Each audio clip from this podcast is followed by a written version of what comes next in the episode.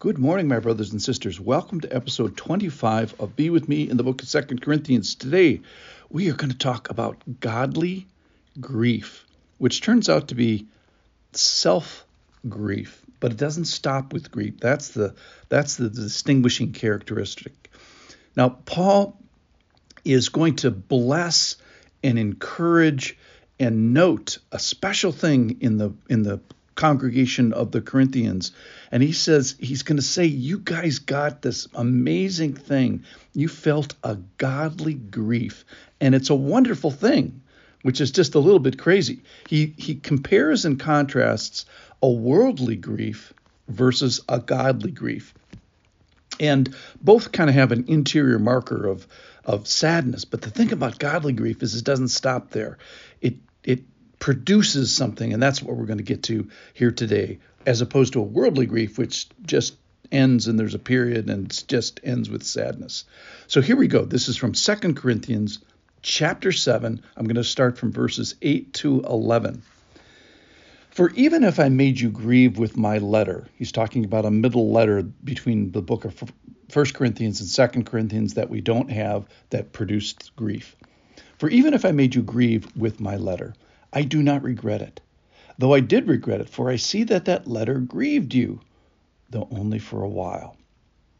As it is, I rejoice, not because you were grieved, but because you were grieved into repenting. So he's talking about the production, the, the produce of grief, because you were grieved into repenting, for you felt a godly grief, so that you suffered no loss through us. For godly grief, and now he's going to explain what that is a little bit, produces a repentance that leads to salvation without regret, whereas worldly grief produces death.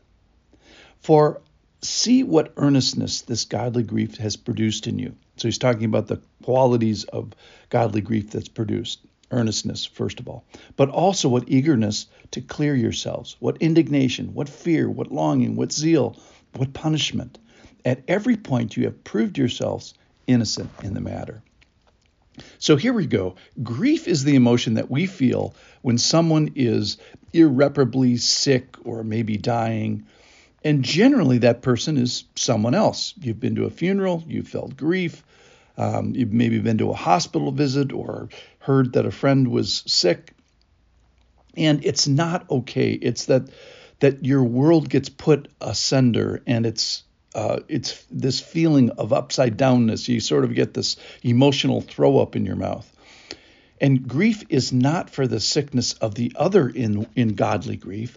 The grief here is grief for yourself. So godly grief, first of all, equals self-grief. Godly grief is grief over self. Godly grief is saying, I am not okay. And then it doesn't stop there. So godly grief is one that doesn't stop just with grief. It produces something. It's fruitful uh, grief, if you will. It is a productive, fruitful grief. So first charge is, hey, don't waste your grief. Don't let it just end in a worldly way with just death and a big, big old period. No, let your grief be productive.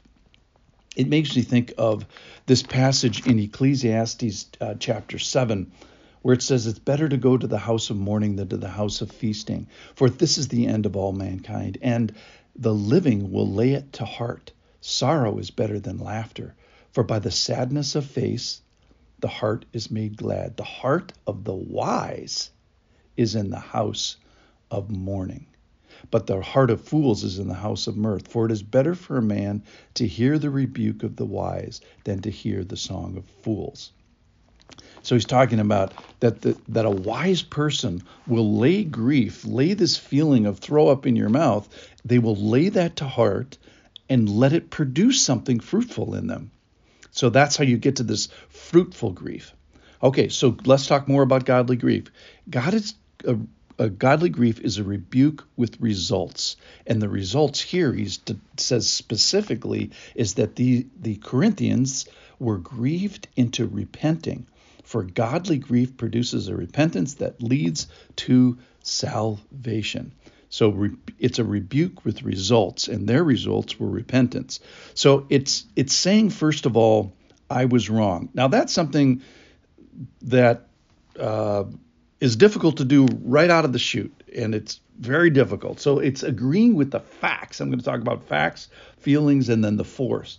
So even agreeing with the facts that I was wrong, that's hard, um, and I'm sorry about that. The second thing is, is after you get get over the facts that I was wrong, then there's this feeling of grief over it. Now, you even if you agree with the facts, you may or not agree with the feeling. So it's a three-step process. It's not just saying I was wrong. It's also saying I'm sorry, that there's a feeling that goes with it. And then finally, there's this force of action that I'm going to turn my behavior. I'm going to change. I'm going to restore. I'm going to repair. I'm going to Uh, in, in the case of the Corinthians here, he talks about earnestness and eagerness and indignation, so that there's a change of of uh, attitude and a change of behavior. So first of all, there's facts. Secondly, there's feelings, and then there's this force. So let's just contrast worldly grief. Worldly grief just produces death. It's not fruitful. It's the saddest thing in the world because it's just grief. It starts with, with sort of the facts. You end up grieving, and then no, no change. It's it's wasteful in a, in a way that it just stops. It's a it's sort of the worst thing in the world, where godly grief is kind of like grief unleashed. It's grief set free to action. So godly grief is, first of all, it's self-grief. It's self-directed. It's it's grief over your self-sickness, your rebellion, your death, your wrongness. It's the sickness of self. It's grief over the sickness of self. But it doesn't stop there. It's productive. It's fruitful. It has a harvest. It's a rebuking grief with results, specifically repentance in this case. So the facts agree with God. The feelings is sorrow that I'm like this. And then the force of change is for uh, repentance. So godly grief is the best thing in the world, and it leads to salvation. So the charge today is don't waste your grief. It's a time when God specifically meets us. I think of the verse in six two, in a favorable time I listened to you, and in the day of salvation I am helped you. So at this moment of grief, it can be a favorable time. It's a time when God listens to us. It's a time when God helps us. And it can be the day of our salvation. It's the moment when, if we do this right, that the Lord can meet us in our grief, and we can have a faithful rebuke to repentance. Thank you for listening. I pray that you would have godly grief, and God would meet you in it.